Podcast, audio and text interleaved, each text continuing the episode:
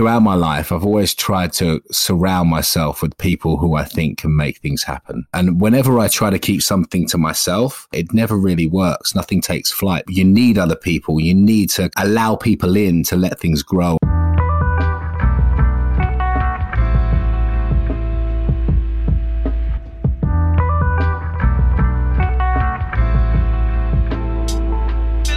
Hey guys, and welcome to the Take Flight podcast with me, Mark Whittle.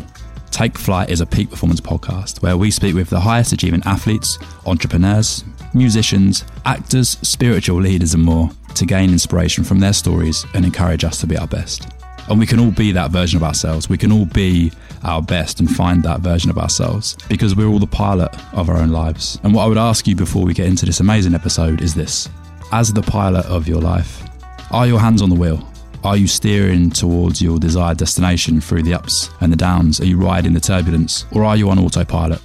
So often we just find ourselves coasting through life, and the crisis we are in now is an opportunity for us to really reassess and decide whether we have been on autopilot or whether we haven't. And have we been being meaningful with the decisions we're making? And it's okay if you haven't, because now is the perfect opportunity to make a change. And I hope this episode is going to inspire you to do that.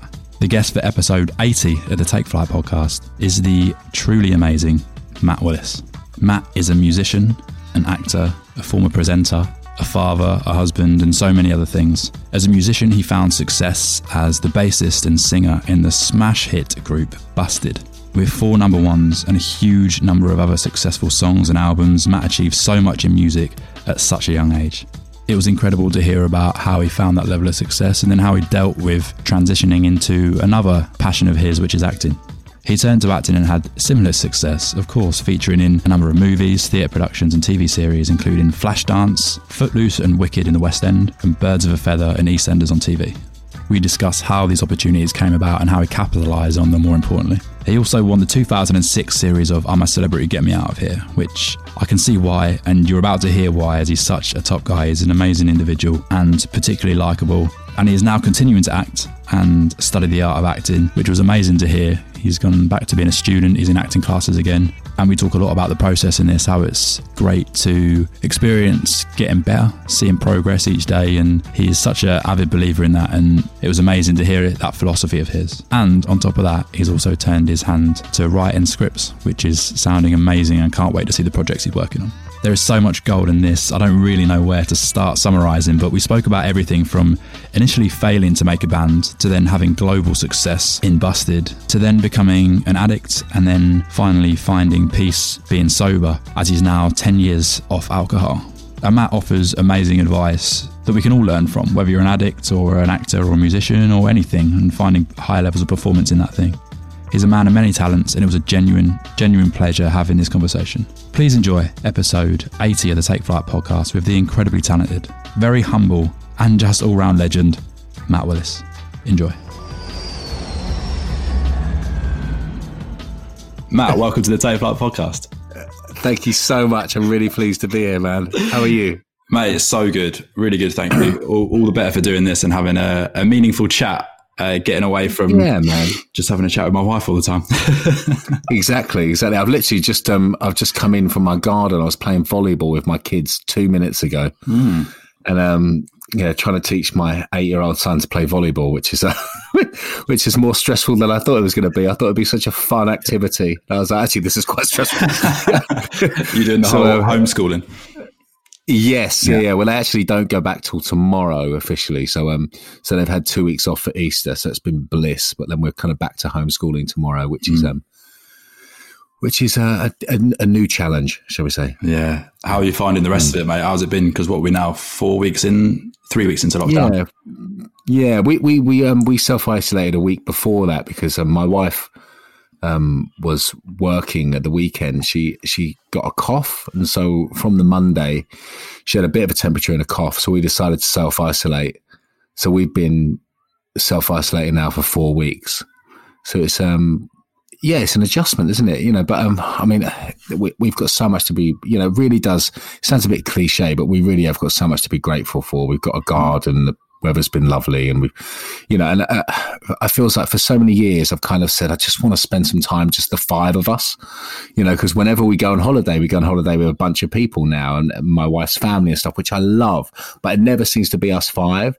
And then you know the universe answers, and here I mm. am. They're just us five for a month, and it's been, um, you know, it's been it's been you know, interesting and difficult and challenging and, and strange. But overall, it's been quite an amazing experience for me. Yeah, such a good outlet, mate. Do you draw any mm. similarities to your time in the jungle on I'm a Celebrity Get Me Out no, no. Do you know what? Funny enough, I haven't thought about that once until now. But um, uh, no, no, it's not. It's not quite. It's it's it's not quite like that. No. Um, interesting, man. I thought that you might have a similarity with uh, being trapped in a in a camp somewhere. Um, no, no, no. That was a, that was one of them, um, a very very bizarre. Period. I mean, it feels like a different person who did that. If I'm honest, when I think really? about about that show and about that time of my life, it feels like it can. It feels like such a long time ago and such a different person that was doing that. Like this year, it was on. Um, obviously, um, I'm a celebrity was on um, just before Christmas and and it was the first year my kids watched it. Hmm.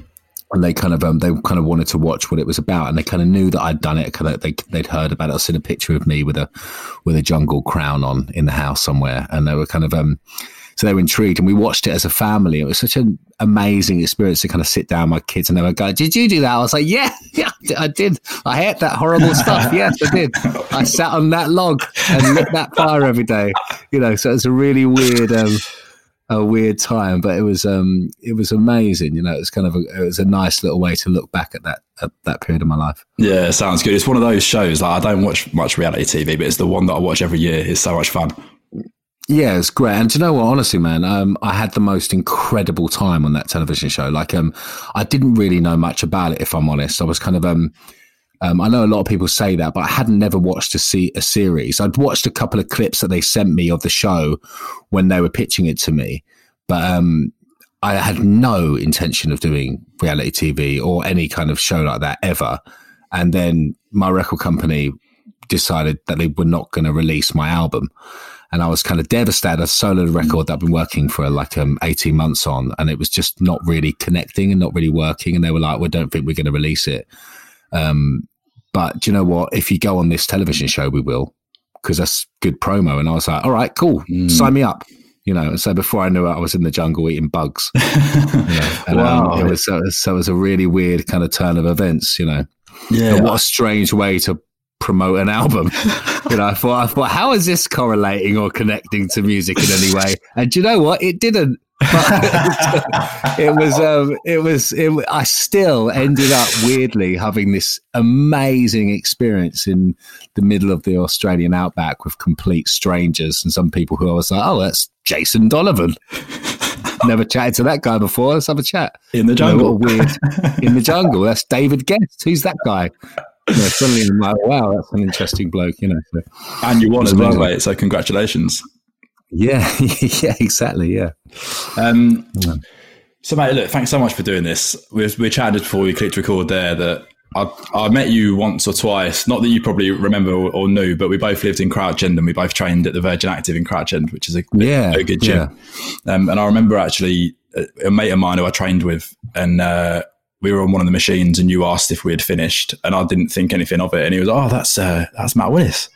Because you just looked nothing like how I remembered you from the when you were in the band, right? Because you were yeah. suddenly jacked and had all these multicolored uh, tattoos. Uh, yeah, yeah, yeah, man. Time flies, huh? Yeah, but yeah, I'm yeah. really looking forward to having a chat because, as we said before, it's a peak performance podcast where we speak with people who have done great things, achieved great things, and you've done that in so many different areas as well. So, I think the the place I'd love to start is with your music career and yeah, um, kind of how it all started. I guess what was the inspiration for getting into music? Was there somebody who introduced you to certain types of music, and how does that lead someone like yourself to actually starting a band?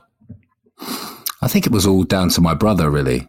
You know, my brother was the musician in, in my family. I was kind of um, uh, he was a guitar player and a singer, and was kind of into cool music, and I was kind of just like, um, like a couple of years younger than him, and not really anywhere near as cool as him. And um, especially my taste in music, you know. But he was into like bands like the Chili Peppers and Green Day and kind of and these kind of these kind of things, you know. And um, so I was hearing this around my kind of peripheral, and um, and I really loved it, you know. But it was kind of like because it was his thing, I wasn't really allowed to go there, you know. So um, um, but I always really wanted to. And then he was in a band um with his mates called Sabotage, and um, and they let me join. And so we kind of um we kind of formed our first band in our bedroom at like kind of like I must have been like about 12 years old or something kind of in my brother's band thinking I was the coolest kid in the world. And um and that kind of introduced me to music really and um and opened my mind up to all these kind of bands that they were listening to and Oasis was a huge thing for me you know. And um and uh but at the time all I really wanted to do was be an actor. And so I was at kind of different drama clubs and I was kind of the kind of nerdy musical theatre kid, you know, who kind of like just wanted to be in the West End or or kind of do anything towards the stage, really. And um and before I knew it, I ended up at Sylvia Young Theatre School, and um and I went there for two years, for the last two years of my schooling, and um and then and there I met a guy called James Bourne, who I was in Busted with, mm. and um, he was on the acting agency. So we were both on the same agency, and we get sent to various castings for I don't know, some kind of Chessington World of Adventure advert or something where they needed a kid of 14, you know, and we both get sent for it. And so we saw each other at various things and in the corridors and stuff. And then um, when the band, um, when, when the school finished, we um, we met at another audition where we auditioned for a band. And um, this band was called Scandal, and they were kind of looking for a new member. And so we both ended up auditioning for this band, and we didn't get in and um and we were both devastated. We really wanted this job, you know, and um and really wanted to be in this band. And so we were kind of just chatting, and before we knew it, we were just like, well, let's just do our own thing, you know. We kind of, you know, we'll we'll just try try maybe forming a band ourselves. And he lived in um in Southend, and and that was where it started really. So I went to his place and um and started living with him and his parents in Southend, and we just sat in his bedroom and wrote music every day, all day. That's literally for about two years of our life. All we did would wake up, we'd kind of, um, you know, start writing songs in his bedroom. And then before we knew it, it was time to go to bed.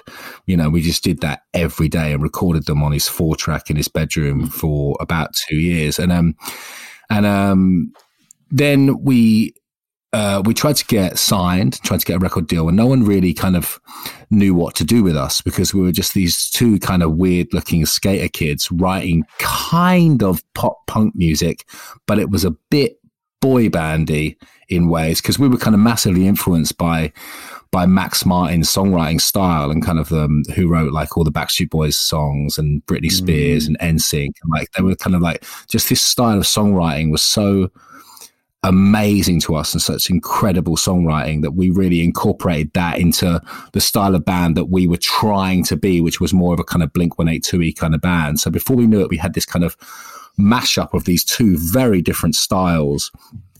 And um, so they were kind of like, I'd say pop punk songs, but more, much more on the pop end of things.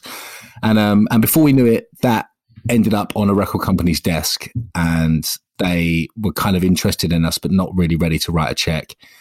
And then we decided that the whole kind of weird duo thing wasn't working. So we, um, so we auditioned, um, for, uh, a new member, and in walks Charlie Simpson, six foot four, handsome devil, amazing guitar player, um, and really talented musician, and um, sung amazingly. And we were just like tick, tick, tick, tick, tick.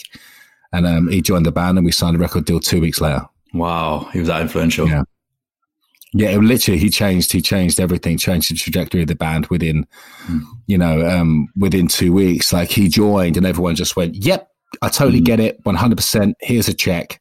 You know, we're like, we've we've had this for two years. You know, no one's been interested. Oh, I get what we're missing. You know, and um, and it really worked. And and and everything he bought to the band, like he bought this, um, like he was a real metal guy, so he kind of bought this this world of music which we hadn't really been um kind of open to or really or really had anything to do with. And he kind of brought this whole new influence. And so um he was really really um a real breath of fresh air. And so then and then busted got signed. And then um and then that was before we knew it we had a song in the charts and you know our front our kind of pictures on the front of Smash Hits magazine and mm. all these kind of things which you just thought happened to other people, you know. And I was like, oh my god, this is like like we're shooting a music video, and you know, and I've kind of talked about it before, but the, um, I kind of feel like that's all I ever really planned to do, like have a song out, you know, like shoot a music video, you know, maybe play some shows in front of a crowd that actually paid to come and see us. That'd be really cool. That was all I ever really saw happening. So everything that happened beyond that was just more than my wildest dreams mm-hmm. had ever really comprehended really yeah it's so interesting i mean just to touch on a couple of the things that you said there like, I, I completely understand when you mentioned your brother about that kind of competitiveness yeah. I, I, was the older brother of my family and um, I don't think I give him enough credit for how much we've kind of spurred each other on and helped each other get to the level that we're at. Yeah, yeah. Um, and funny you said about Blink One Eight Two because we used to have it was it was just me and my brother, so we were that awkward duo as well. But we used to play in the garage together, playing like Adam's song and all the Blink One Eight Two oh, great, back in the day. Yeah, amazing, um, amazing. But yeah, they were um, an unbelievable band, and I'm not surprised that they inspired you.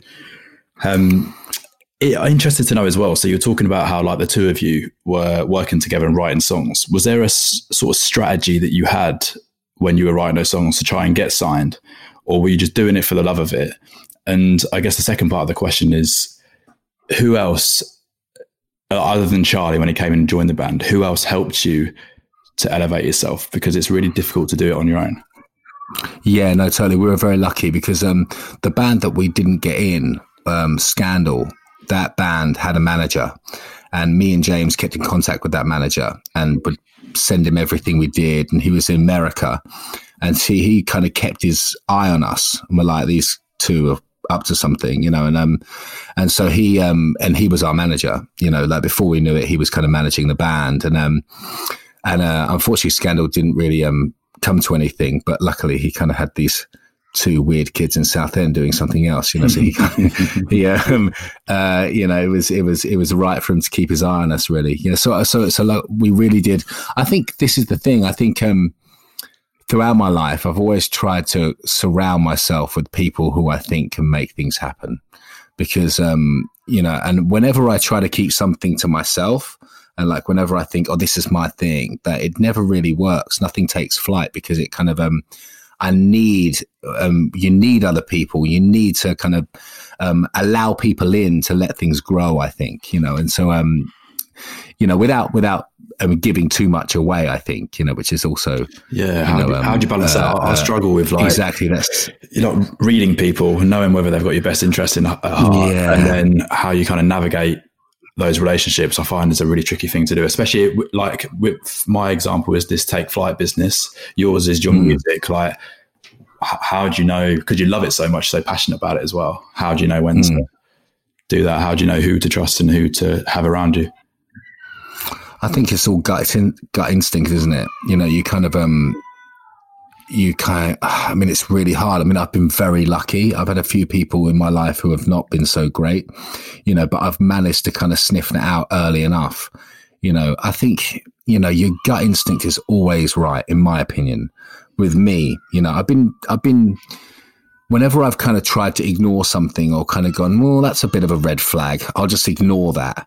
You know, it's always come to bite me in the ass every single time, you know, so I think, um, um, you know, very early on, you'll be able to suss whether or not something is right, I think, and um, and just go with your gut, mm. you know. And the thing is, with creativity, I think there's always another idea, there's always another thing, you know. So why not run with the thing you've got? Do you know I mean? Like, um, like I think too many people are like, oh, but this is my, this is my thing. What if it goes wrong? And oh my God, like, then there's an, you know, then sit down, maybe spend a little while and think of something else, you know, like if it goes wrong. But unless you do something, unless you, you go with it, you know, or if you protect it too much, I always find that, um, you know, before you know it, nothing's really happening, mm. you know, hmm. and, um, yeah, but it is hard. It is hard. It's hard to trust people, you know, but, um, but I, uh, I am probably a bit too trusting. I think. Really. Mm. Do, you, do you think that, because I think similarly, like that gut instinct, when you start to listen to that, there's a guy in the US who I'm a big fan of called Aubrey Marcus who talks a lot about. Yeah, I love that guy. Oh, do you listen to him as well? Yeah. Yeah. Um, yeah. I mean, the, on the Onnit podcast, I yeah. used to listen to. I haven't, I haven't listened to his new one. It's, it's good, just Aubrey Marcus now, isn't he? Yeah. Yeah. So he's, I listen to him quite a lot, but it takes a little bit more of a spiritual, um, standpoint. Mm. I've actually got one of his, uh, I guess, one of his friends, a guy called Aaron Alexander, coming on the podcast at the end of this week, who oh, has um, something called uh, the Align Method, which is all about posture and how that could impact our psychology and stuff. Um, which, if you like Aubrey Marcus, you'll probably like him as well. But Aubrey right, talks great. about, like, I guess, um, more spiritually connecting with uh, your true self and like listening to I guess how you called the gut instinct. And I think we do that when we're trying to follow our purpose as well. So I feel this is my purpose. Did you think that music was your purpose? Um, to honest, I've struggled with that quite a lot in my life, kind of finding out exactly what that that is, you know, what that purpose is, and I, I think I've fought it quite a lot, you know, um, because I don't. You know, I think it comes down to a bit of insecurity within me. Really, I think it's um, I don't ever, I don't really feel exceptionally talented. Like I don't really feel like I have any real kind of like God given talent. You know, like um, everything that I've kind of done, I've had to really kind of slave away at. You know, like the bass guitar does not come naturally to me. Like I'm not a gifted musician. I have to really, really, really practice. Like I start rehearsals six weeks before the other two guys walk in the room because I have to be on the money because it's just not, it just doesn't sit in my body. I have to really work at it, you know, and, um, and, uh, but I'm okay with that because if I do the work, if I put that in, then good things tend to happen. You know, like, um, so for me, it's not really, it doesn't really bother me that I have no, that I don't really feel exceptionally talented. You know, like, um, like I'm, like, I'm, I'll, probably get onto this, but I'm kind of back at, well, actually, not right now, this second, but I'm back at drama school at the moment because I was like, I wasn't really getting where I wanted to get with acting. And I was like, what's going wrong here? And I was like, well, I haven't trained for 15, 20 years. That's probably got something to do with it. So I was hmm. like, right. So I, I, went back to what did I do when I wasn't a good enough bass player? I spent some time. I spent two years working on technique and working on everything I needed to do. So um, I did the same with acting recently. I've kind of gone back to school. I've been 18 months in kind of drama school now. So it's kind of, um, so but back to what purpose is. So I don't really know. I don't really know. I don't. I don't know whether or not I feel to myself like something calls to me in my soul that I am a musician and I need to give this to the earth or anything. I don't really feel like that. Mm. I feel like I feel like without without a kind of drive or a passion or without something getting me out of bed in the morning, my head goes crazy. You know, so I need something that I can latch onto and work on and become better at you know that's kind of what what makes me feel happy and kind of and secure within myself. And you know what? That's kind of enough for me. Hmm, so that's kind of what i do.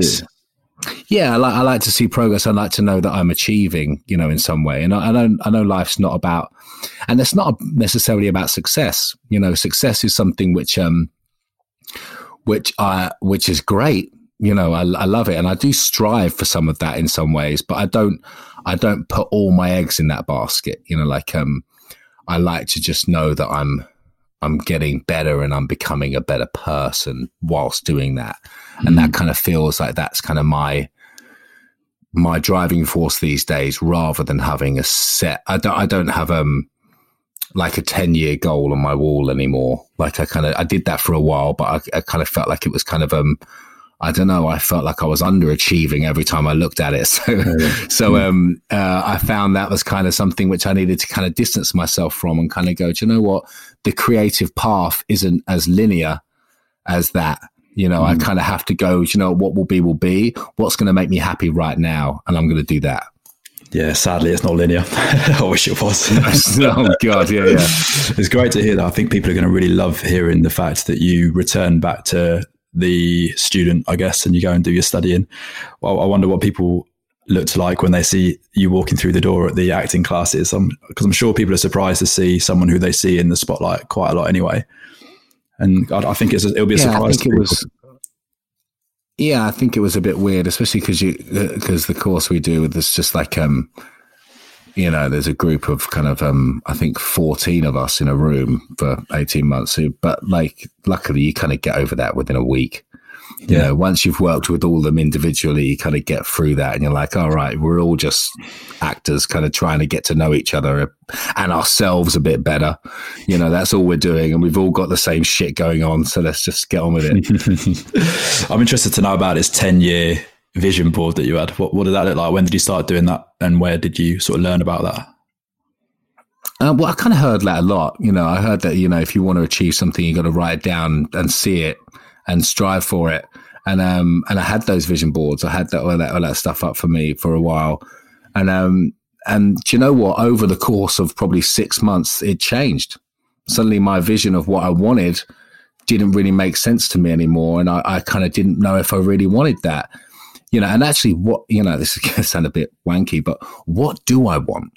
Like, what do I want? Do I just want to be congratulated and celebrated? Like, is that really what fucking matters to me? Because it, it actually, I don't know if it does, you know, or do I want,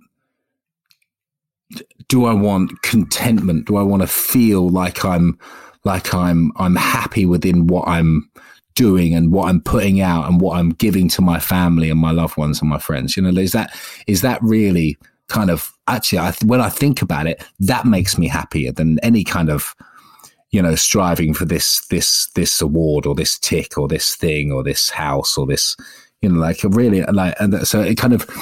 But I think it took writing all this stuff down and looking at this kind of board of shallow things that I had on the wall to kind of make myself go, fuck, man, I need to readdress some shit in my life, you know, and, um, and it, and it worked because I did. I, I, you know, I kind of, um, I'm not afraid to say I kind of work on my, on myself quite a lot. You know, I kind of like I spend I, I, I, over the last two years, I've kind of spent quite a lot of time looking into what I am and what makes me tick and what makes me happy. You know, and and and and and and, and a lot of it came from actually what doesn't make me happy. You know unbelievable. I mean, I've done the same thing. I've been on a journey probably for the last like a journey. That sounds wanky as well, doesn't it? no, fuck it, it's true. Yeah, yeah. probably for like the last, I'll say four or five years of doing exactly the same thing. Like mm. the, the big questions like who am I? What do I want? What makes me happy? And balancing, like you were saying there, the validation versus contentment and fulfillment. Yeah. What, what stuff have you tried. I've done sort of like retreats and various sort of different types of methods that allow you to alter your state slightly. What what sort of stuff have you tried that's worked? I think meditation's done a big thing for me. Like I kind of um, I, I still struggle with it. I struggle to stay in a routine. You know, like um, at the moment I'm all over the place. You know, like and it's um, and it is affecting my mental state. Not having that kind of set routine, like because um, when I'm not working in crazy, uh, when the band isn't going or when I'm not got an acting job, I kind of have a set routine when my kids get up at seven. So I get up at five thirty and I have my morning and I then get my kids up at seven and I have the morning with them and I send them off to school. That's kind of what and and every perfect day starts like that, you know. And at the moment, I don't have that going on, so kind of um, mm-hmm. I feel a little bit like I'm becoming a little bit loose you know, in my head a little bit at the moment because of that, you know. So, um, uh, luckily, homeschool starts again tomorrow. So I'm going to try and click back into a little bit of a routine in this crazy time that we're living um, because I really miss it. And I, re- I am very much so. Yeah. You know, I never used to be. God, I never. I need. I, I wouldn't get up till past one o'clock in the afternoon for years and years of my life. But Interesting. I think over the last over the last kind of five years, I get more done before nine o'clock than I do with the rest of the day. Hmm. So you've you know, trained so, um, yourself to be a morning person, you think? Yeah, like, but but I like it. I like a bit of peace. I like a bit of yeah. me time. I like a bit of, and also I like I like not being feeling guilty about it. You know, hmm. like if I take time out, if I like, for instance, right now, right, the time that we're living in right now, if I take an hour to go to the gym, at 4 p.m., I could be doing something with my family. I could be doing something yeah. with my house. I could be doing something for other people in this time when they need me, you know, so it kind of feels like, even though going to the gym for me is a really legitimate good thing and I need to do it to become a better person, a better father, a better husband, a better, you know, all these kind of things, that hour in the gym makes me a better person. But for some reason, I feel this guilt by doing something for myself still, mm. you know. So if I get up in the morning before anyone's up and do it, boom, I'm a winner. You know, yeah. so I always try to um I try to do that, you know. And also when I'm not when when we're not living in um the the corona world that we're living in right now, um my day can change by a phone call. You know, so um I always try to get everything that's important to me done before nine o'clock. That's amazing. That's something I'm going to touch. I try and get up early. I really do, but I'm just I'm not good at it. Um, yeah. I think I'm an evening person, and there's like the, the sleep specialists who talk about whether you're an AMer or a PMer, and naturally we yeah, fit yeah, totally. one of these categories. Um, so that's been my excuse for not getting up too early. oh, I think you're right. I think you're absolutely right. Like James from my band doesn't start, you know, really. His brain doesn't start working until 8 p.m. Mm. You know, like try and write a song with him during the day is useless. Write a song with him past dinner and he's on fire. Yeah. You know, I don't know what it is about him. You know, he's just really creative in the evening. He's really kind of um, and he will quite happily stay up till the middle of the night. You know, by eleven thirty p.m. I'm like this. ducking out, you know, like James, been trying to write with you since one p.m. but I think I'm, I'm hoping that that's something that this new world can help, maybe because now that everyone is having to work from home, businesses might be more open to the idea of, okay, you know, you perform better between the hours of midday and eight. So why don't you just do your work then? And, and, you know, Matt, you work better when you're operating from six till three. So why don't you work then? Yeah, I think so. Well, I think there is no rule. There's no rules right now, is there really? Mm. You know.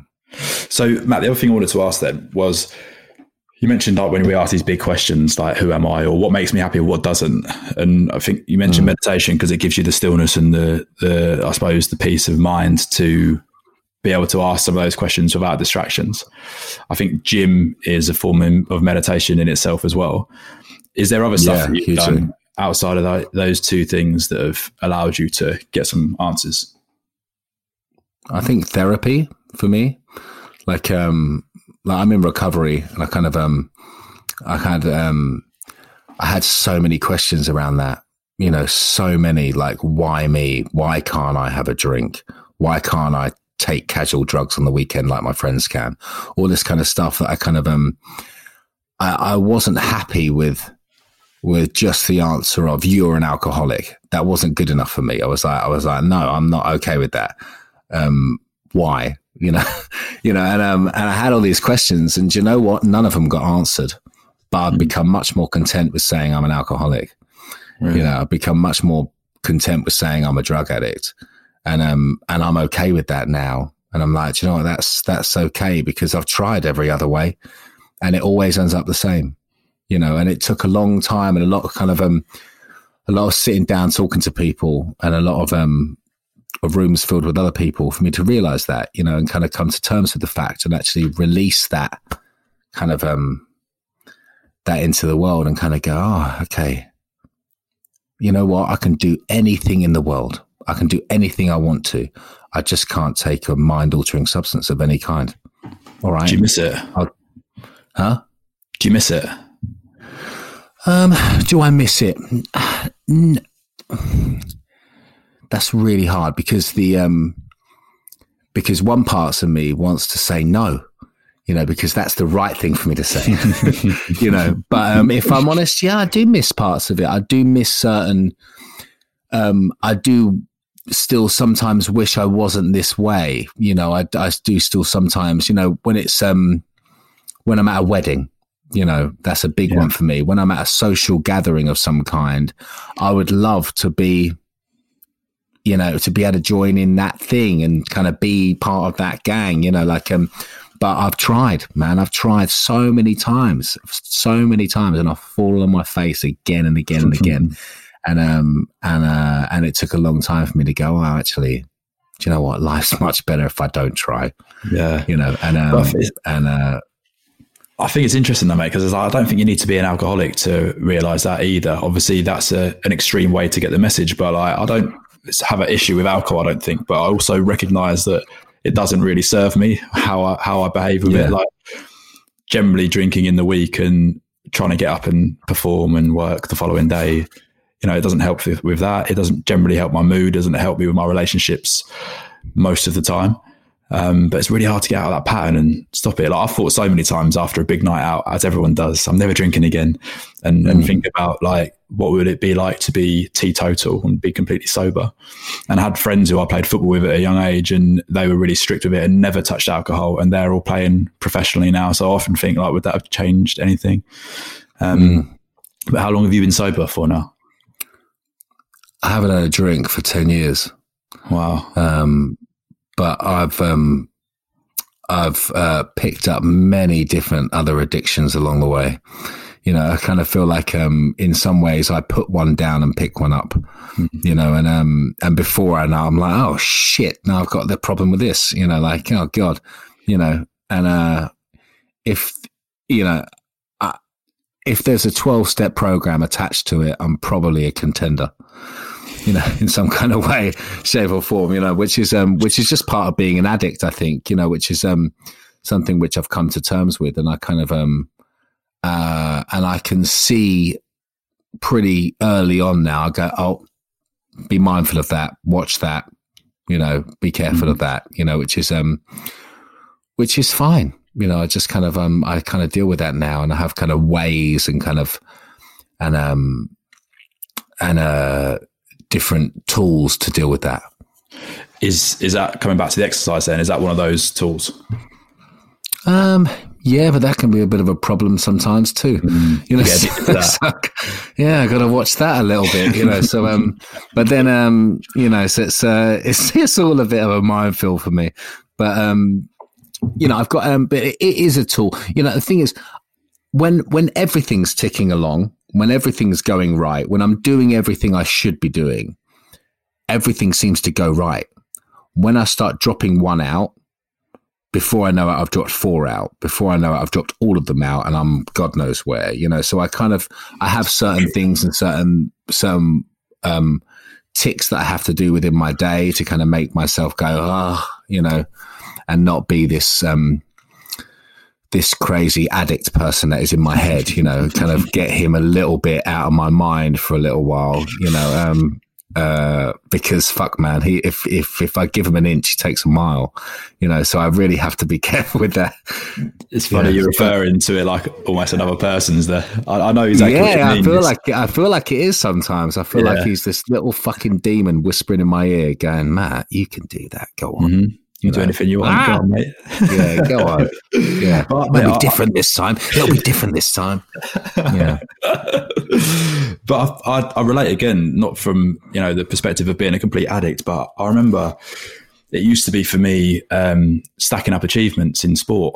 Like let's go and yeah. win that. Let's score as many goals as possible. Let's do that. Then it then it became you know like relationships or women or you know, having that as validation. And then it became materialism, buying the best clothes, the best trainers. I wanted all the new mm. new releases. And funnily enough, even as I'm trying to get away from that and moving into this take flight world and and trying to be more about contentment and fulfillment, I, I noticed myself doing it again, stacking up the best episodes and the best, and then businesses, stacking up businesses and having equity in businesses. And then I just noticed I was just doing the same behavior, thinking I was doing it the right way, but just in with different things. So I've, yeah. I've I relate massively, and I think I've tried. I think exercise and meditation daily are the things that help me to do that, and people as well. When I start to see my bad habits creeping in, speaking to people who look like they've got it all together. um, if there are people, which there will be, because I think this is something that's generally tied to people who are ambitious and and uh, aspire to be high achievers. If there are people listening who might relate to it, what sort of advice would you give them?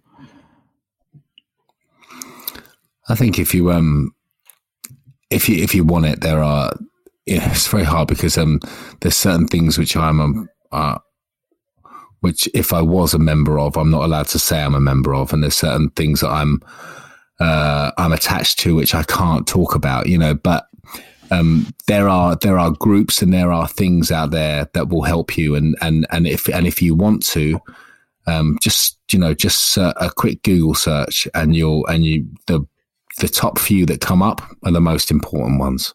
Mm-hmm. You know, I think you know, like um, if you have a problem with alcohol, if you search up, you know, um, problems with alcoholics and stuff like that, the first Yeah. couple that will come up will be a certain group of people, and they will help you. And believe me, they will help you. Mhm. You know, and they won't want anything in return. And um, and it's an amazing, beautiful thing. Amazing, mate. I suppose what you're saying there is the community, really. Whatever that community is, having those people around you. Yeah, totally. I think I think so. For me, for me, that changed my life. You know, having these people in my life, having these, having working with other drug addicts, with other kind of um, with other alcoholics, and and hearing their stories and sharing mine, and all this kind of stuff. Which, to be honest, when I first got into this stuff, seemed so bizarre. You know, and like, oh my god, I can't think of anything worse. You know, like, um, I just don't want to be a pisshead. You know, like, well, I don't want to have to go and, you know, sit and talk to these people and do this stuff. You know, now I love it. I'm part of something that is bigger than myself, and I and I love being part of that. You know, and um, and it's a beautiful, incredible thing. Yeah, mate, it sounds it. I'm so pleased you're, uh, you're getting on all right with it in 10 years. is huge. So well done. Thanks, mate.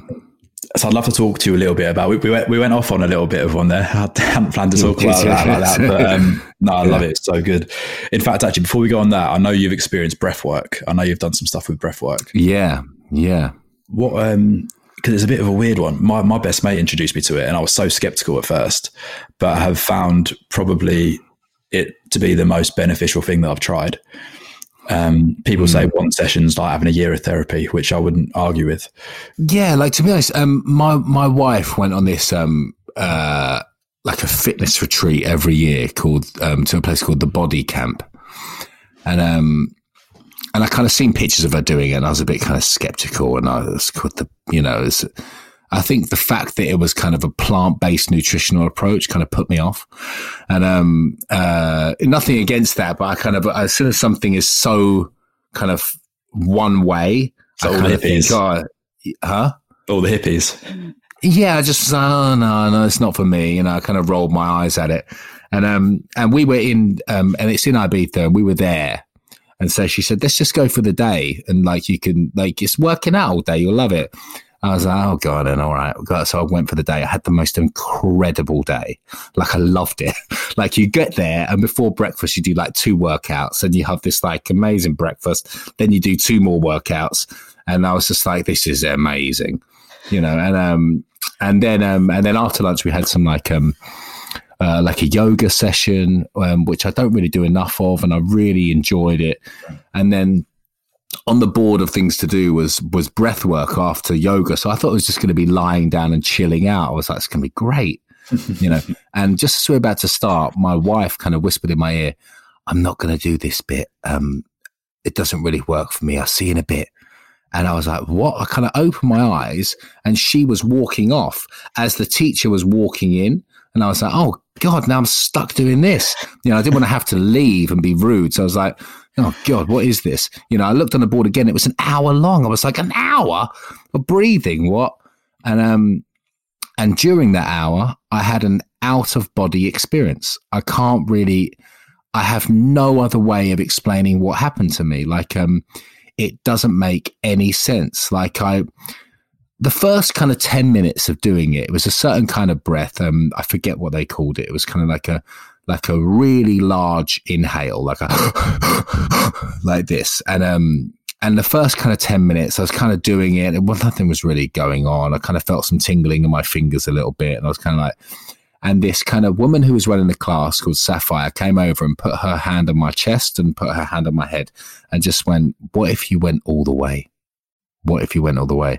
And for some reason, it was just, it just made perfect sense. I was like, yeah, what if I just went all the way? What are you fighting here? And I kind of just relinquished all power and was just like, right. And I did everything they said to the, to the, you know, and I followed every instruction within five minutes something happened to me, you know, and um and uh over the next uh kind of 40 minutes or so I was crying my eyes out. I was laughing hysterically. I was having these um this really intense out of body experience and I kept hearing this this voice that was that was my voice that was kind of sh- talking to me and it kind of just kept over and over and over again. It sounds really out there. I know I'm a crazy person, but um, it kind of just kept whispering to me, kind of, kind of going, um, it's not your fault. It's not your fault. And I don't know what that is or what that meant, but it just hit me and it hit something in me that made me respond emotionally. And my God, did I respond emotionally? Like I, I don't remember really crying out loud ever in my life, ever. You know, like um, maybe when I was paralytically drunk, apologizing probably, you know, but apart mm-hmm. from that, I don't ever really remember being like that, you know. So um something happened to me and it was um and then afterwards I felt incredible. Like I felt like this massive weight was off my shoulders in some strange way. And I'm and um it was um a really incredible out of body experience. So good, mate. Do you still do it now? I've done it twice since. Mm. Um, I would love to do it again. Um, yeah. I can't wait to do it again. Um, it's um, it's like nothing I've ever done in my life. Like I can't explain it. There's no, uh, I, I, I don't have any any any other words than to say you if you if you're intrigued by this, go and do it. It's um, it's um, it's it's a magical experience. Yeah, and it's so hard to explain, isn't it? Like you're saying, yeah, you think you're a madman, but everything you're saying to me, I know what you mean because I've done. I think I've done six now, maybe more wow. actually, maybe more. Um, and every single one has been more powerful because I've found it really difficult to to go all the way. Like that affirmation that you heard yeah. in your session, like I've it's taken mm. me a long time to like let what happens naturally to you when you're doing it happen. And for people mm. who are listening, if they've never done it before and it sounds a bit mad, like I was so skeptical, as, as, you said you were as well beforehand. Um, but it's just been the most powerful thing that ever happened. Do you know what? Interestingly, um, the last time I did it was last summer. And I saw uh, myself with a, a, little girl in the session, and I've and we just really? found out, yeah, and just found out that I'm having a baby girl. Oh my god, mate! You serious? Whoa! Yeah. Yeah. I mean? It's wow. it's it's insane. Yeah, um, that's crazy. So yeah, if people have got like mm. anything, anything that they're struggling with, like it's yeah, I couldn't recommend it enough. So. Yeah, totally. I mean, this, uh, if I'm honest, like more than anything in the world, I would love to do ayahuasca. Like I've I've heard so mm. much about it. I've looked into it in every way, and there's just no way with my history that I can take that mind altering substance. You know, I just um it kills me that I can't. But I just I, I, I just I just don't feel like in my in my life trajectory right now. I'm saying, like, who knows what will happen in a few years? I don't know. But at the moment in my recovery, I don't think I can ever feasibly take a mind altering substance. I think it would yeah. go against everything that I built up over the last 10 years, you know, but and it annoys me because everything because I really want to do that. You know, I really want I really want to experience that, and I feel like um and everyone that I know, everyone that I I, I respect, everyone that I hear talk about it, um, what they talk about, I want, you know, and I want to kind of experience that, but um, because I can't do that, when I now I feel like I've experienced a little taste of something else mm-hmm. that is with my own breath. I changed my physiology. You know, mm-hmm. I changed my, um, I changed my physical body, you know, like, which just seems madness, but it did happen, you know, and I, and I know I was there, you know, and it was, um, and something happened to me that I can't explain. So, um, and I didn't take anything, you know, yeah. I just breathed a certain way and it was, um, and it was mind altering. So it was, um, it was incredible. Yeah, it's funny. It's probably one of those things that we've done for hundreds of thousands of years, but we probably forgot somewhere along the way, and now we're seeing the benefits again. But I think yeah, the, yeah. Um, it's funny you said about the ayahuasca as well. Firstly, people always say like no one knows better than the individual. Like you know if you should take it or not, and maybe that would be mm. something you, you, you might be more comfortable with further down the line. But they yeah, do say I mean, that um, so I mean, yeah, they do say that it's hard to get addicted to that because it's so crazy. yeah, man. Yeah, it's just it's just opening a can of worms, which I'm not really. I don't feel like in control enough to open. Yeah, yeah. Do you know what I mean? Like, um, I don't really feel like um, like I'm kind of at the point in my life where I can go there yet. But I'm not saying that I wouldn't be, you know, and I would be open to that maybe in the future, but but not right now. Yeah, it's interesting. The I, I, was I was perhaps even probably the opposite to you because I played so much sport as a kid, and my parents, my mum was an aerobics teacher, my dad used to be a, a pro rugby player, had installed this kind of like health and fitness attitude. Mm. With me, you know, I was always made to go to bed early. Everything was about being the best performer and all these things. So wow. I never really, I never really did drugs ever when I was a kid. I drank alcohol, you know, 16, 17, 18, and when I went to uni and stuff but I always avoided it. So I kind of had a fear of doing things like the mind altering psychedelics mm. because I was so scared of them, really, like how, the impact yeah. of losing control. But through doing the breath work, eventually last year I did psilocybin, which is mushrooms. You know. Oh, really? Right. Wow. Yeah, in a, in like a controlled like ceremony environment mm. where where I felt comfortable doing that because the breath work had got me to that a similar kind of state, and I, yeah. I, I did feel like when I took them, I felt quite similar actually, but rather than the hard work of like the breathing over and over yeah. and over again, it just happens. It just takes you there by itself, right? It's a, it's a bit of an easy yeah. way, to, kind of kind of a bit of a cheat in my opinion, rather than doing the breath. But yeah, it made mm. it feel a little bit more comfortable. Yeah, interesting. Yeah. So moving moving away from uh, the drug side of things, mate, I'd, I'd love to talk about some of the other stuff because you obviously had huge, huge success as a musician with Busted. Mm. Um, and then you went on to recreate yourself and turn to what sounded like one of your early loves, which was acting. Mm. Could you talk a little bit about that journey as you transitioned and what it was like? Because essentially the band split up when it was pretty much at its peak, right? Yeah, I think um, well, Charlie left. You know that six foot four handsome lead singer that I talked about. Um, had three years in the band and left. Busted. But um, um, uh, and and that was it. You know, so at 21, suddenly um, I didn't really know what I was supposed to do the rest of my life. So I did a um, I did a solo record because it was offered to me, and I was like, uh, yeah, yeah, give me something to do, please. You know, um, my band's broke up. I don't know what I am, and um, and I did a solo record, but I didn't really ever intend to be a solo artist. You know, like I never really, it never really crossed my mind. I didn't really like being, you know, the center of attention in a way. That was never really a driving force for me. I was a really good band member. You know, I really like being in a band. I like being the kind of the guy on, on the left. You know, that was kind of like I liked being that guy. You know, but being in the front on my own, that, that didn't really fit with me very well. And um, and so I did this solo record, and it didn't quite work. And uh, and um, uh, I got offered um, to go and meet someone who was doing a, a, musical a musical in town, and it had just been on tour. It was called Flashdance, um, uh, the the musical version of the film. And so I went to meet them, um, and it was uh, it was through someone else that I went to theatre school with. So um, so I met these people, and I kind of sat down. I was like, "Oh, this sounds like fun. Oh, I could do this." Yeah, let's, uh, let's let's let's go for it. And so before I knew it, I kind of ended up landing that role, and um and I was in a musical in the West End for a few months, and it really kind of made me go, oh my god, I love this. Like I forgot about this, you know, like this is everything I loved, you know, and um and uh and what I loved about theatre so much was um, you have a rehearsal period, which is four weeks long, and you rehearse for a piece, and then you put it on a stage, and then you have another maybe six weeks of previews if you're lucky. You know, then you open the show, and then you get to do it again the next night and then you get to do it again the next night and again the next night. So me, who wants to be better every night and better than I was before, and kind of that kind of inner achiever within me, um, can see progress. Like I can go on, and sometimes it doesn't work. Sometimes it's kind of like, but that's okay because I've got the next night.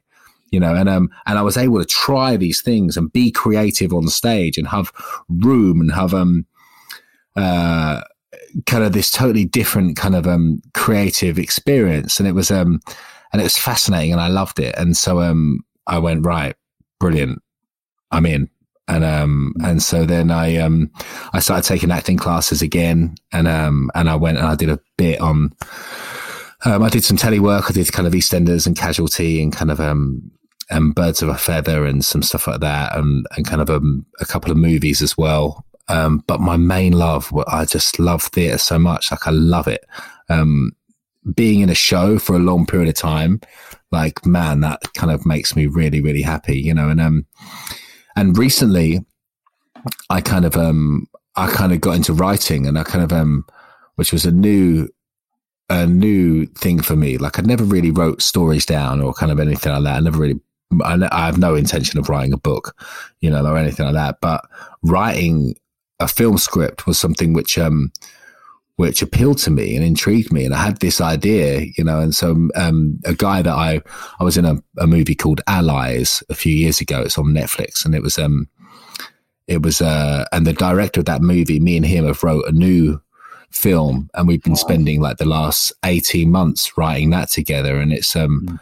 And I don't know what's happening with that. Like at the moment, we're pitching it to a few people. I mean, the, the industry is a bit quiet right now, understandably, but um, but it's been the most incredible experience. Like I've loved every second of it. Like, and it's like a whole new world that I've never really thought about or ever really looked into, you know. But um, it's funny you look into your life and you have all these kind of moments that you can make stories out of, and kind of like, mm. oh, what if that happened, and what if this happened, and and you know, and it's it's funny, isn't it? Because um, when I think about it, I always wanted to do that. I always wanted to do that, but I always thought I couldn't do it because I didn't know how to do it and um, and then I realized that no one knows how to do anything until they start doing it. You know, so and, um, and I went, yeah, I was like, oh, I don't know how to write. I don't know how to write a film script. How do I do that? Oh, I've got a mate who kind of knows what they're doing. How do I do that? Oh, right, cool. Oh, okay, I'll start there. Okay, I'll start there. And before I know it, I'm off and running, and um, and we've done it, and it's and it's been incredible. And I want to write another one. You know, like um, it's um, it's it's just an incredible experience. So um, so yeah, so um, so who knows? You know, the moment I'm kind of um, uh, the moment I'm back at drama school, so kind of um, like I said before, I kind of um, I realized I wasn't getting the roles I wanted. You know, I was kind of um, it's it's kind of a weird double edged sword being from something else. You know, so if mm. so, me being from Busted is kind of like can get me into the room in certain places kind of like being Matt from Busted can make me walk into certain rooms that other people can't. But are they the rooms I want to walk into? You know, uh, or are they rooms that just want to see me because I'm Matt from Busted, which maybe isn't the product that I want? You know, so um, but the rooms I want to get in because I'm Matt from Busted, I can't get through those doors. You know, they're hmm. like, "Nat, you're Matt from Busted." No way. You know, so it's a very um, it's a very it's a very weird kind of um, double edged sword. But it kind of makes me go right. What do I do about that? Well, I have to be, you know, unmistakably fucking brilliant. You know, because then that they can't they can't turn me away from those doors. So like, right, how do I do that? Right, I need to become absolutely brilliant. You know, so I'm like, right. So then I have to go back to school and I have to train. I have to work really hard, and um and I see that as a ten year thing. You know, I don't really see myself with acting. I see it as, you know, I don't see myself getting the roles I really want for a while yet. You know, I feel like I've got to really earn my stripes in this industry. I've got to really kind of work my ass off for the next 10, 15 years and then prove myself and kind of, and also by then I'll probably feel like I'm good enough you know, because at the moment I struggle with that a lot. I'm like, shit, am I not getting these roles because I'm actually not very good? Maybe I'm not very good. Maybe I need to work harder. But that just makes me work harder, which is um, how, how exciting, man! It's amazing. You, you, people talk about paying your debt. Like you've got to pay your debt before you can get in the room. I think yeah. as well. Like some people might ha- be lucky enough, like yourself, and sometimes I feel like I'm there as well, where you do get opportunities to do fun things, and you want to mm. say yes to everything, and you want to be involved in everything. But sometimes, as you said, it's interesting that you know, it's not always the right thing. So understanding which path to take um, is sometimes the biggest challenge. Uh, and I think that yeah. that's. Do you know, I, I, find really annoying is that is that all those people that said the easy path is never the right path. They're probably right. Yeah. you know, which is so annoying, isn't it? Because like there's an easy path which I could go down and I could be doing all this stuff that's kind of quite easy and I could just do it but it it it's the wrong path, you know, and it's yeah. it's it's you know it's it's the wrong one for me to do, you know. So I kind of got to go right. No, stay strong, be an unemployed actor. It's better that way, you know. Go back to school. yeah, go back to school. Like uh, be, be 15 years older than everyone in your class. It's okay, you know. no, I think it's brilliant, mate. It's only going to strengthen your mindset as well. And it's interesting yeah, to talk man. about the writing. It sounds amazing, mate. I've, I've, interestingly, I've started to because um, I used to write songs when I was saying me and my brother used to play in the garage. Right. Horrible, terrible songs, really bad. But there was something that I enjoyed about it. And I had um, a guy called Marvin Sordell, who was a former professional footballer, played in the Premiership and played for Team GB in the Olympics and did great stuff. And he started talking about how poetry had helped him. And wow. I found it really, really cathartic. I've started doing it since since Christmas, really. And uh, wow, I, I assume you get a similar kind of thing from writing that down. You get a lot of like the emotional stuff that you might be thinking around and having trapped in your head down on paper and you get to put it into something creative. Yeah, man. Like, um, like it's, it's, it's, it's really weird because, because the film that we've, um, that we've worked on, we're actually repackaging it right now. We're actually working on it again and working it from, for a six season TV show. Um, which is um, so the concept of the of the thing is about a band and and it's about a band and their kind of mm. journeys through America and um and I I kind of have um quite a lot of experience to draw on with that, you yeah. know. So it was actually became quite easy to come up with these, like because um, you know, like I said, I never really wanted to write a book, but I've kind of had this pretty fucking messed up life, and at, at certain points, like these things have happened, and you're just like, oh my god, I can't believe that that, you know. That, that actually happens, you know. So I've now been able to write them down, and it's not me that's doing them you know so it's um it's uh, it's been quite um quite an amazing experience you know and having a bit of artistic license with that i'm kind of you know never letting the truth get in the way of a good story sometimes is always fantastic as well you know, so, which i'm learning more about you know so it's um it's been um it's been a really amazing experience and I've I've loved it. But I do get so much out of kind of coming up with these things in your head yeah. and writing them down, just working them for a little while, and then there it is. You know, oh wow, that kind of works. Great, wicked. What's next? Yeah. Amazing. Yeah, the art of storytelling is, is yeah, everything, really. Mm. Um, you know, you're talking about moving from music and then into acting, but really what you loved was more the theatrical side of it. Mm. There's a couple of things I was I was interested in. I always wonder about like the schedules of people in theatre because it's so grueling. Um, so the first thing is what's the kind of recovery for that? Like, how can you continue to perform every day, you know, every evening, matinee evenings, whatever, and and still feel fit and healthy to do it? And then the other thing was, did you do you feel you got confidence or because obviously moving from music and into acting is a big thing and you know no one's got the right to go and do it both of them successfully but you've done that do you think you got confidence from performing on stage as a musician and, and you could take that into acting? Or was there anything else that you drew on from your performance and performances with Busted that you could take into acting? Sorry, um, two two big questions. There. Yeah, do you know? Do you know? There's something which um which I only realised they had a word for it in the acting world, which is called actor's faith, right? Which is something which um if you if before you go on you get in your own head and you start to think about what's about to happen, or you think about the line before you say it, you can trip yourself up and you can lose your flow, right? If I think mm. at any moment during a gig what I'm about to sing or what I'm about to play, you know, like if I think about it too hard, I can sometimes forget it, you know. And I played, like, for instance, Air Hostess, that song I played 40,000 times in my life. Like if I think about it or I get in my own head about it, suddenly I f- can forget what comes next, right? And that's um so I had to um and I went for a little stage in my career with doing that, right? A very short stage about I remember a few weeks of my life of going, "Oh my god, I keep forgetting this bit and the keep the you know like um or I'm singing out of pitch on this note. I don't know why, you know like and um and it was all in my own head right? And in acting, they have the same thing. It's called actor's faith. You just have to go, I know it. I trust that I know it. I trust that I'm in it.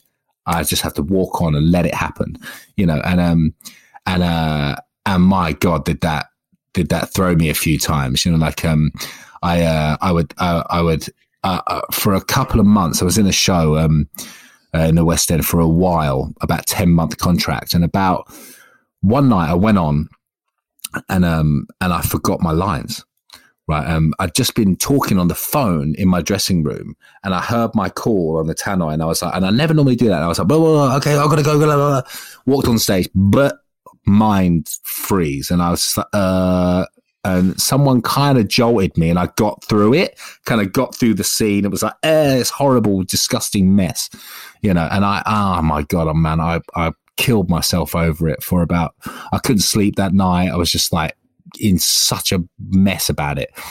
and the next night came to that moment and it happened again.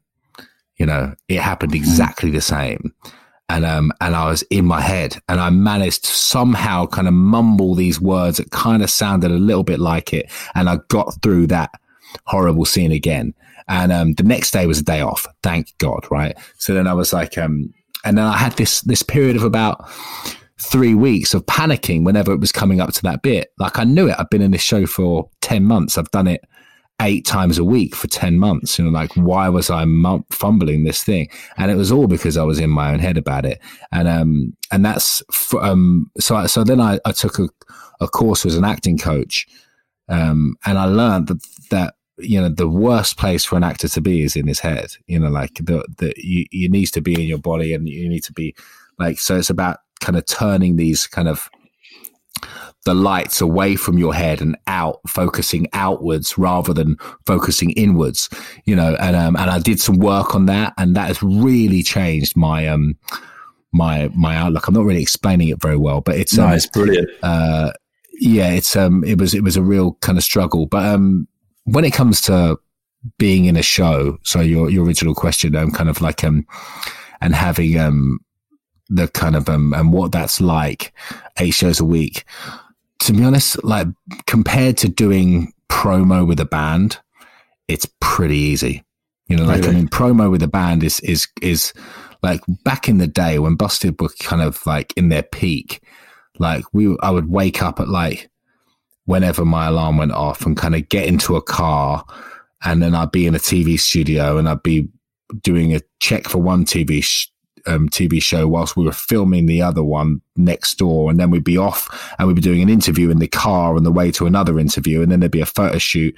And during that photo shoot, we'd be planning the next video. And, you know, it was just like, it was just this whirlwind of kind of crazy stuff. Whereas all you have to do when you're in, um, in theatre is make sure you are as equipped and as capable as possible for that two and a half hours of show you know, and make sure that you can give 100% of yourself to that, you know, and, um, and so that's all that you really have to do. And, um, and I love that. I love that my day is all about that two and a half hours, you know, and, um, mm. and making sure that I'm physically and capable of doing that.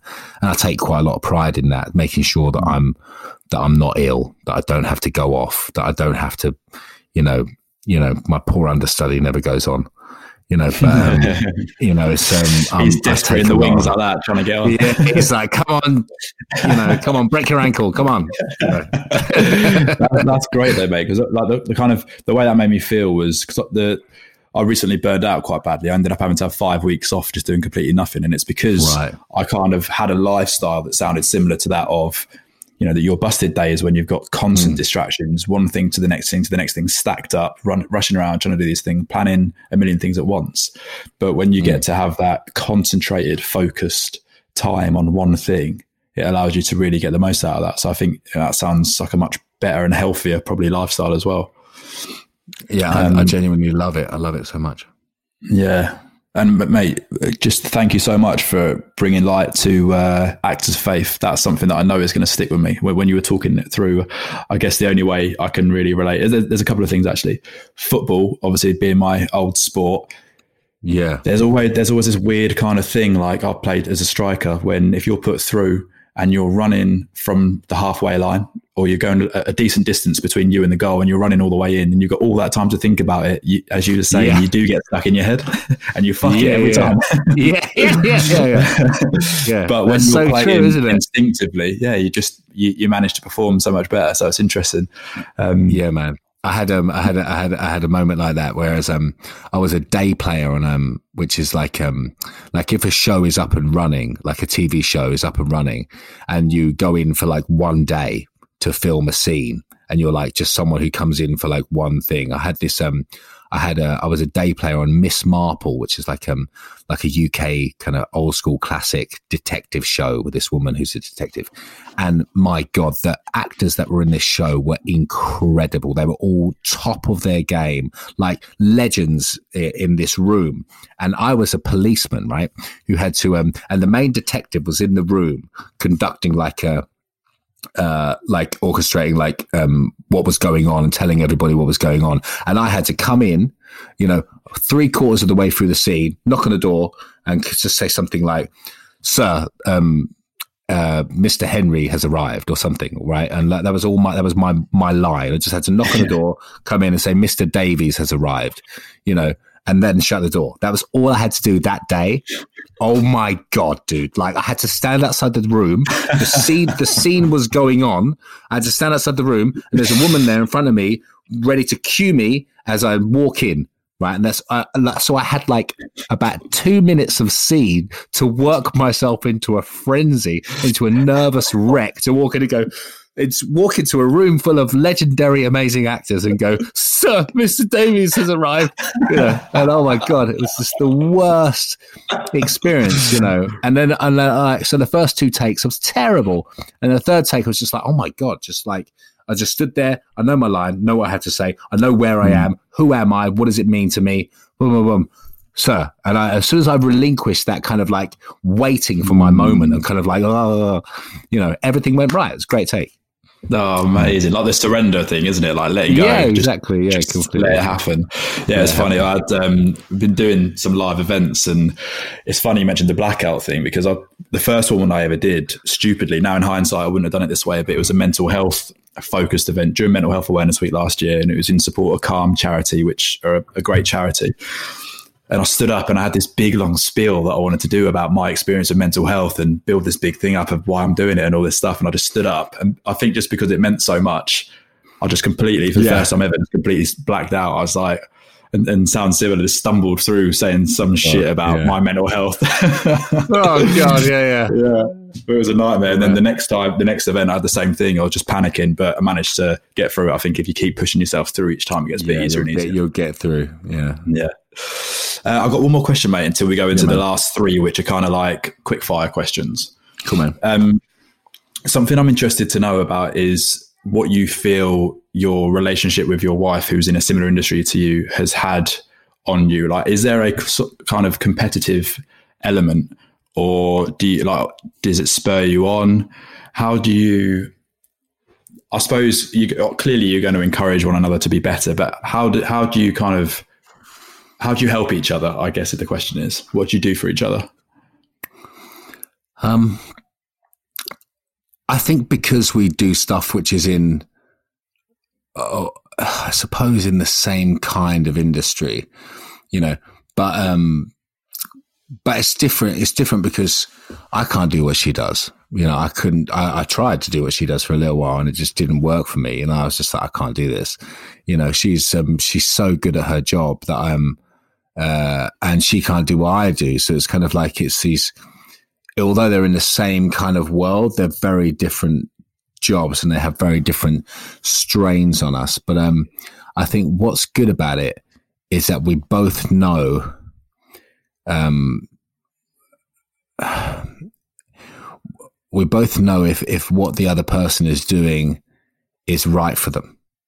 Do you know I mean? Like mm. um like like we can both go and um, and if we're if we're if we're not if it's not right for us, um, she will know. She will know if it's not right for me, and I will know that deep down. But I'll maybe not want to talk about it, or maybe not want to say it. And she'll go, and I'll be like, "You're right. This is not right, is it? Right? Okay, cool. Thank you. I needed that.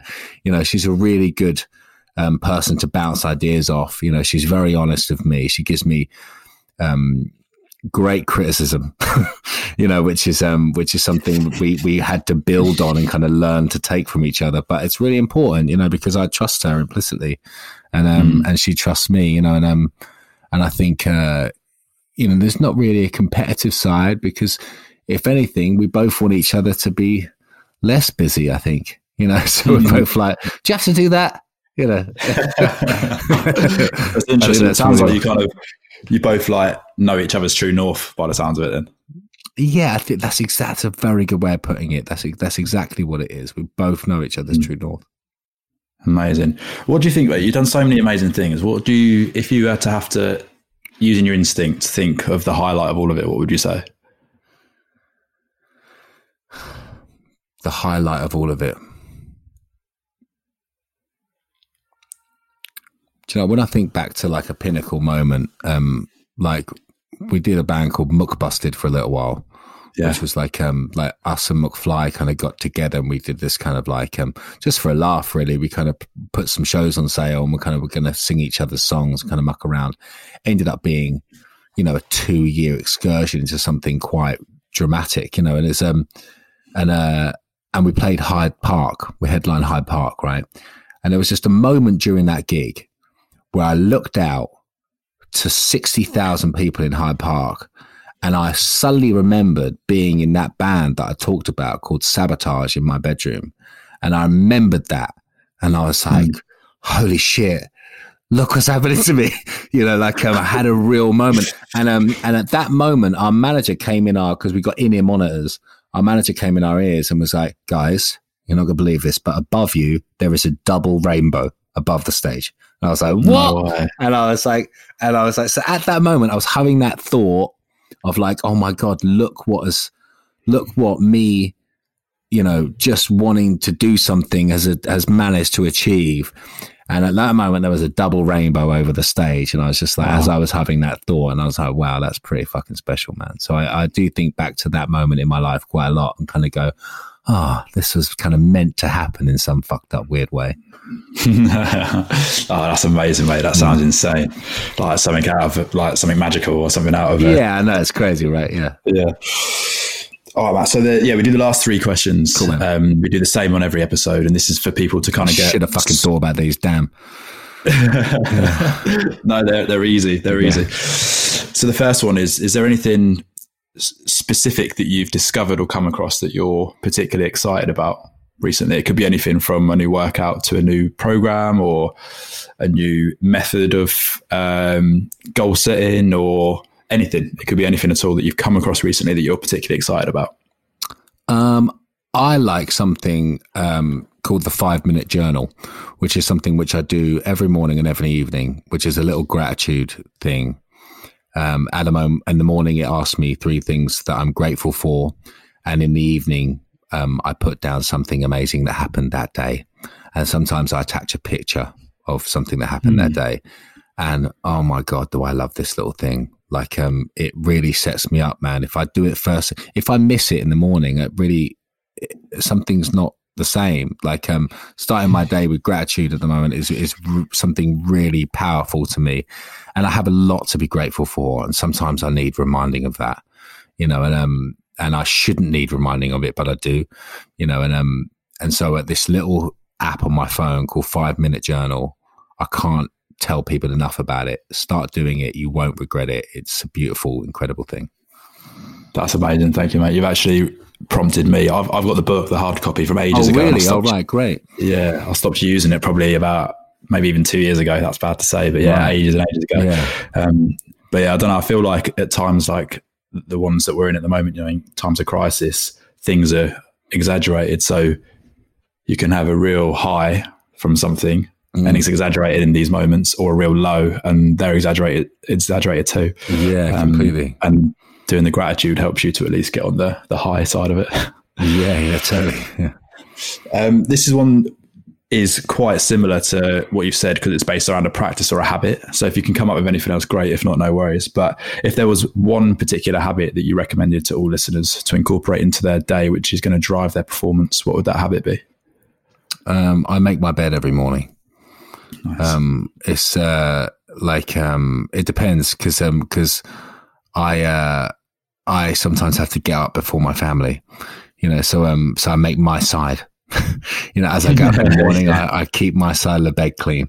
You know, like um, these little things, like uh, like it, I have to start my day off on a positive. Like if I get up in the morning and I kind of stumble downstairs and put something on, like my, it's different. Like if I start my day, I wake up, I make my side of bed, I kind of get out, you know, my gym stuff is already set out from the night before. That's something I do every night now. I put my yeah. workout clothes for the next morning out ready. So I wake up, I pick them up and I come downstairs. And it's, um, it's a really good way of, um, of starting my day. I find that if I work out first thing in the morning as well, I always, I always get it in. If I, if I put it off to later in the day, something always comes up always. Mm. And, um, and I don't do it. And when I, And if my training falls out, my diet falls out. If my diet falls out, my head falls out. Yeah, yeah, amazing. Mate. And do you know what you're going to train the night before? Have you already decided what you're going to do in the yeah. gym? Yeah, I've got a plan or a program. I have to follow a plan or a program, otherwise I don't really do anything. I just go in there and mm. kind of do chest and arms. Yeah, you know. So, uh, so I, uh, I, I have a, I have a program which I follow. I'm doing at the moment. I think you had um. Did you have um? Did you have Sarah Lindsay on your podcast? Yes, from yeah. Roar. Yeah, um, yeah. I started a while back with their, with their, their online stuff. I'm following wow. one of their online workouts at the moment. I'm thinking of going to her place as well. Like um, uh, when we're when we're all coming back here, I'm going to go and do 12 weeks there. I really want to kind of. I've never really done that kind of vanity, get in shape kind of like 12 week program thing. And I'm like, I really want to do that. So yeah. I'm, I'm like, you know, um, I'm going to do that. As soon as we're allowed back in there, I'm going to go straight there. Oh mate, you would love it, especially if you're drawn to the progress side of things. Like she's she's incredible as well. So yeah, yeah, she really yeah. is. Um, okay, amazing, mate. I love that. And the last one is: imagine there's two versions of yourself. So there's two versions of Matt Willis. Take yourself back to, let's go back to when you were uh, writing the music in your bedroom, if you could hone in and nail down on one key trait that separated the version of yourself who's gone on to achieve all the amazing things that you've done today and is sitting there on the screen looking at me now versus the one who wouldn't have been able to go on and do all those things what would what would that key differentiator be between the two versions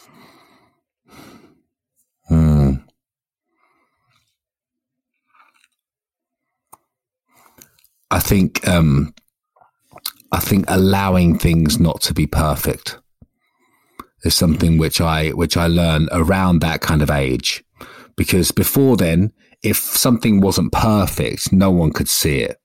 You know, no one could do it. Like it was, oh, it's not ready. Not that something's not perfect. It has to be. When really, what is perfection? Like it's just like it's just a figment of something which we're never going to achieve. You know, so um, so really, I had to go um, I had to let go of perfection, you know, and um, and that's something which I which I still do now. I kind of go, um, if I if if I'm not careful, I hold on to stuff a bit too long because I'm I'm waiting for it to be perfect. It's not quite right. Something's not right. Something when really it's great. You know, I just um I'm not ready to relinquish that power. You know, so um allowing things not to be perfect was a big changing point for me. Wow, mate, that's so good. I suppose because like it's only our perception of what's perfect. Like people who are going to listen to it or see it or whatever it is never knows what your idea of that thing should be in the first place. They have their own experience with it. Mm. So yeah, mate. I think yeah, I think I needed that advice again. I feel like I've had a therapy session. It's great. I know. So do I. So do I. I feel like I've really kind of gone. Oh, yeah. it was nice. Yeah. Well, mate, thank you so much. I think you're an absolute legend. I think the things you've achieved have been outstanding and you've inspired so many people, you know, in, in, in a multitude of different areas, whether that's music, acting, life, and, and p- people who might have addictions themselves. And it's been an absolute pleasure having you on the podcast, mate. I've really enjoyed it. Thank mate, you. Thank you so much, man. This has been really good fun. I really appreciate it. Thanks. Oh, thanks. Cheers, All right. Mate. Cheers, Matt. All the best. Cheers.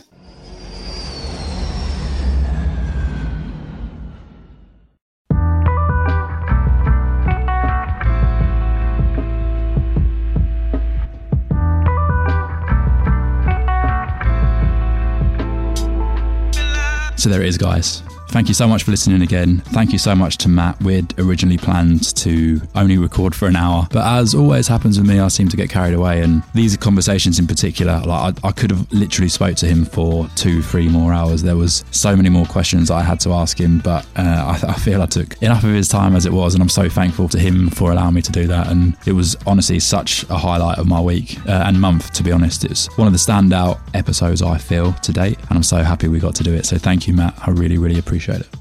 As I am recording this outro, I'm lying on the floor in my study with a blanket over my head and two pillows in front of me. No idea whether that's making any difference to the sound, but originally when I started recording, it sounded a bit echoey. So I'm hopeful that this is giving you the studio feel that you deserve. and yeah, I just wanted to wish everyone really well as we go deeper into this period of isolation and social distancing and all the rest of it. It's getting difficult for me. I recently had a little bit of a dip in motivation and I suppose I guess emotionally as well. Like I felt real low and had a had a down period, struggling and, and suffering with a little bit of depression. To be honest, I think it was stemmed from the feeling of cabin fever, which I'm sure we can all relate to at the minute, being stuck at home and, and feeling like this is going to be going on for some time. I had to cancel my upcoming trip to America. I had flights to LA that were due to leave in May, in early May, and had some great episodes planned, people to meet over there. And I, I really value that time when I get to travel by myself. It's a time that I enjoy and, and look forward to because I get to really reflect on what I'm doing, look back at the goals that I'm setting myself and see where I was at the previous trip when I was by myself doing something similar. So I was really sad to lose that. And, you know, in the big scheme of things, that's really trivial in comparison to what a lot of people are going through, I'm sure. But yeah, I think that's what I kind of linked it back to. But having said that, some of the guests who I was going to be recording with, I am now recording with remotely, which is going to be fun anyway. So the next episode is going to be with a, a great guy called Aaron Alexander, who has a podcast called The Align Podcast. He has a book called The Align Method, and everything he preaches really is about wellness, health, and a lot of it links back to posture. So the whole Align theory is how our posture and the way that we hold ourselves and stand and uh, how our bodies are functioning is impacting our mood and everything else actually that goes on with us. So it was really fascinating to hear that. I've been a follower and an admirer of his work for a while, so it was a real pleasure to speak with him. I think that's enough from me. I really hope you enjoyed the episode. It was such a pleasure to speak with Matt. I've been looking forward to it for such a long time. Sadly, we were going to do it face to face, but then the lockdown period happened, so we had to do it remotely. But it was so much fun, and uh, I'm thankful to him again. I hope you guys all enjoyed it. Until next time, with Aaron Alexander on the podcast, I'll leave you to have a great week and stay positive, stay motivated, and take flight.